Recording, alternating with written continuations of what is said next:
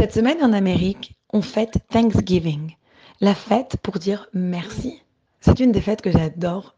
On a la grande dinde, euh, des plats magnifiques, bien américains, bien sucrés, bien gras, bien grossissants. Mais surtout, c'est un moment pour toutes les familles de se retrouver et de partager euh, un moment de gratitude. Et la gratitude, c'est quelque chose qui est très, très juif. Dire merci, c'est l'essence d'un juif. Les commentateurs expliquent que le nom Yehuda est de la même racine que le mot hébraïque Odaha, qui signifie reconnaissance. Une personne qui reconnaît l'existence de Dieu et se soumet à son autorité, au point d'être prête à sanctifier sa vie pour la sanctification du don de Dieu, est appelée un juif, un Yehudi. Yehuda, Yehudi.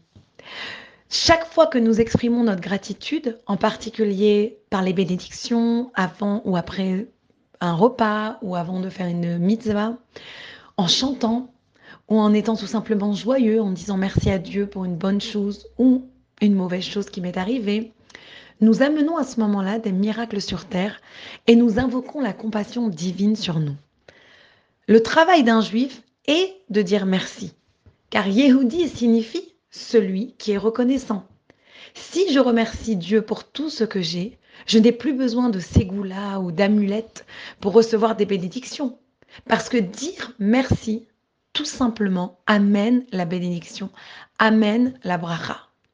Si une personne persiste à être négative et ne dit jamais merci, elle tombera dans la dépression et aucune bénédiction ne pourra venir l'aider. Il y a une personne qui était partie voir le rabbin Arouche il raconte cette histoire dans un de ses livres. Et il raconte qu'il avait une magnifique BMW, une BMW rouge.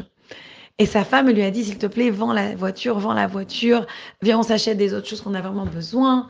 Mais il, n'acceptait pas, c'était sa voiture, c'était son, petit bijou. Et il ne voulait en absolument pas la vendre. Et voilà qu'un jour, une personne est passée par là et il lui a dit, est-ce que tu veux vendre ta voiture? Il lui a dit, oui, peut-être. Il lui a dit, je peux faire un petit tour avec toi dedans. avant qu'il réalise, la personne rentre dans la voiture, prend la voiture et se sauve avec cette voiture. Il est, la voiture lui est volée sous le nez. Au lieu de déprimer et de pleurer, il va voir Rabbi Yarouche. Il dit, qu'est-ce que je fais? Donnez-moi une bracha, donnez-moi une bénédiction.